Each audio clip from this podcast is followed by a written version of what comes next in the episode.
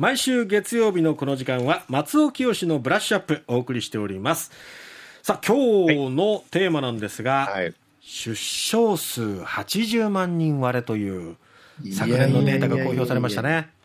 はいもうこれは深刻な問題ですよね。うん。あの出生数まあもちろんその戦後のね、ええ、あのまあ、昭和20年代なんていうのはあの300人に300万人にも届こうかっていうような時があったわけですよね。その段階の世代第一次ベビーブームですよね。で、まあ、僕は1968年生まれですが、70年代の頭にまた200万人を超えてるような時期がありましたよね。えー、で、今、80万人割ったという、うんこれはあのまあこういう国が統計取り始めたのがあの19世紀の終わり19世紀ってすごいこと今言ってんなって 自分で思いましたけど、えー、1899年に最初の統計を取ったそうなんですが、はい、この時からで一番低い。そうなんですよね。であれなんですよねあの死亡者数っていうのは今一番多くなってるから、分かりやすくあのまあ人口が減っていく国っていうことなんだと思うんですけど、えー、はい、あのそれね随分もうそういうこと言われて久しいですけどこうやって数字で見せつけられると、うん、あの具体的に言うとですね、えー、あの例えしてる人いましたけどまあえー、この1年間に山梨県が消えたぐらいの感じらしいです。ああ、この人口の、そうですね。はいはい。あの死亡者数と、この出生数というのの差し引きで考えますとね、えー、こういう事態が今起きているということらしいです。ね、しかもこれが想定よりも11年早く80万人を割ったっていう。これですよね。スピード感ですよね。ねまあ、要は、あのこの問題をずっと先延ばしにしてきたことのツケが早く回ってきたってことなんですよね。ずっと後回しにしてきましたもんね。うん、後回しにしてきました。あのー、まあここで改めて岸田総理大臣が目指している少子化対策、まあ、えー、異次元のっていうのが次元の異なるっていうふうにちょっと言い直してましたけど、えー、その政府が掲げた対策の3つの柱っていうのを改めて申し上げますとね、ええ、一つは、えー、児童手当を中心とした経済的支援の強化です。はい、で、えー、2つ目が幼児教育や保育サービスの充実、うん、で3つ目が育児休業制度の強化を含めた、えー、いわゆる働き方改革ですね。これの推進ということなんですけど、うん、どうでしょう？これまああのうん年齢とかあの、えー、その方の属性にももちろんよると思いますが、うん、僕なんかもちょっとこれ浮世離れしてるなというふうに感じてしまいます。うん、うん、それなぜかっていうと、えー、ここで想定されている、えー、その世帯っていうのが、うん、やっぱ正社員同士の共働き世帯っていうのが想定されてるのが透けて見えるからですよね。そうですね。はい。で、まあ、正社員同士の共働きの方はもちろん、あの、いや、そういう人多いよということを言う人もいるかもしれないけど、これってやっぱ国全体の4分の1に過ぎないと言われてます。うんえー、で、やっぱり岸田さんが暮らしている、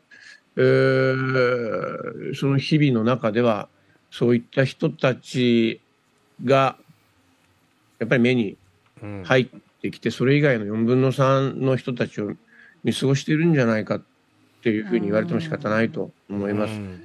あのまあ、共働き女性っていうのはね、僕は子供の頃なんかに比べると随分増えましたけれども、うん。ええ、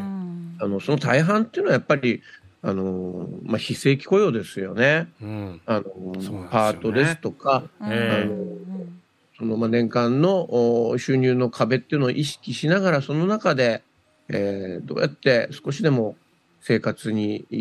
余裕とか、あの、育児に、うん、お金を行き渡らせる、行き渡らせることできるかということを考えながらお仕事なさってる方が多い中で、うんえ。ましてや、そのね、あの、育休制度の恩恵なんていうのは、例えばフリーランスの女性、男性には届かないわけですよね。えー、だから、その、いくら、国会の場で育休の時のリスキリングとかっていう、また、ああいう時の横文字ってちょっと僕イラッとしますけど、言われても、本当なんか、えーいや誰に向かって話してんのっていう、うん、自分の視界に入る人だけで話してんじゃないのなんてことをまあ嫌味の一つも言いたくなるっていうのが、うん、うん、実情じゃないかなっていうふうに僕なんか思っちゃうんですけどね。リスキリングに対してはね、うん、かなりの反発がありましたよね。まあ、そうですね。ありましたよね。暇じゃないのよ子育てはっていう。うんうんうん、実態に即してないんじゃないかっていう声もね多く上がってますし。あのまあ、これ日本だけじゃなくて、えー、あの東アジア全般に言えることかもしれないんですけど、えー、やっぱ子育てに関する意識っていうのが、うん、あの欧米とは随分違うなっていうのは僕思うんですね。あのまあ、僕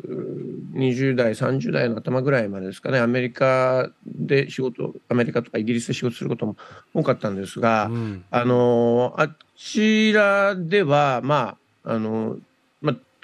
そうですね、18歳までは親が育てるけれども、うん、そこを過ぎれば、あとは自己責任という、ね、考え方が多くて、ええ、あのー、まあ、実際、あの、まあ、分かりやすい例で言うと、これお聞きになったことあるかもしれませんけど、あの、ドラえもんって言いますけど、うん、あの日、あのドラえもん親子で一緒に住んで、で、困ったことがあったら、すぐ、あの、お母さんとか、ドラえもんに相談する、あの、のび太くんっていうのは、うん、まあ、我々日本人からすると普通の男の子、どこにでもいる、ボーイネクストドアの典型として描かれてるんだけど、ええ、あの欧米では、今一つ、あの受けが悪いってよく言われてますよね。つまりその自立の精神があの子まるでないじゃないかと。で、アメリカなんか、あとやっぱり、その、ずっとうちにいて親に依存してる、まあ、パラサイト的なっていうことはありますけど、えー、そういうのは良しとされないわけですよね。もう親がもう早く子供出てってくれって言って30代の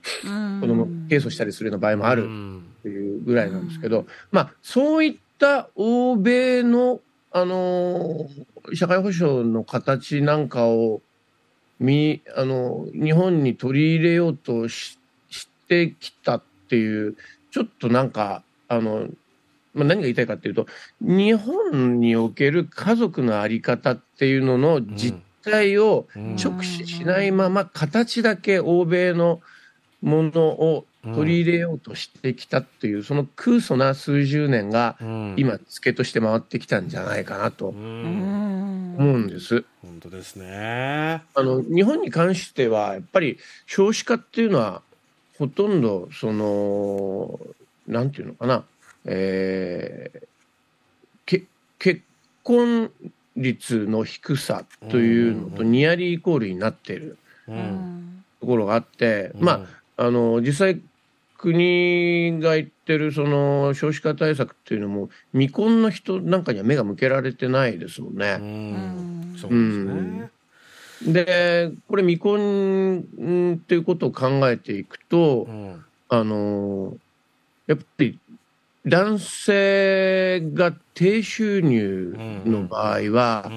うん、結婚に結びつかないということが多くて、うん、うん、あのこれ嫌な話をすると、うん、収入の高い男性は人生で何回か結婚するんだけども、うん、その2回目3回目の結婚でも初婚の女性と結婚したりするから、あの今は生涯独身っていう男性が増えてるっていう見方も可能ですよね。なんか今日も僕話してること何言っても炎上するんじゃないかなと思いながら。けど、あでも確かに。そういう、ね、あのこの少子化対策っていうのは、やっぱりその未婚に対しての、うん。眼差しをより強化しないことには、うんうん、この日本という、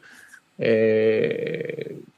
なんていう家族感のある国においては有効ではないなというふうに思いますね。そうですね。えー、まあ最初に挙げた三本柱も子育て支援という側面の方が強くって、はい、なぜ結婚しないのかできないのか、したいのにできないっていうところに対してどういう問題があるのかっていう、そのやっぱりこう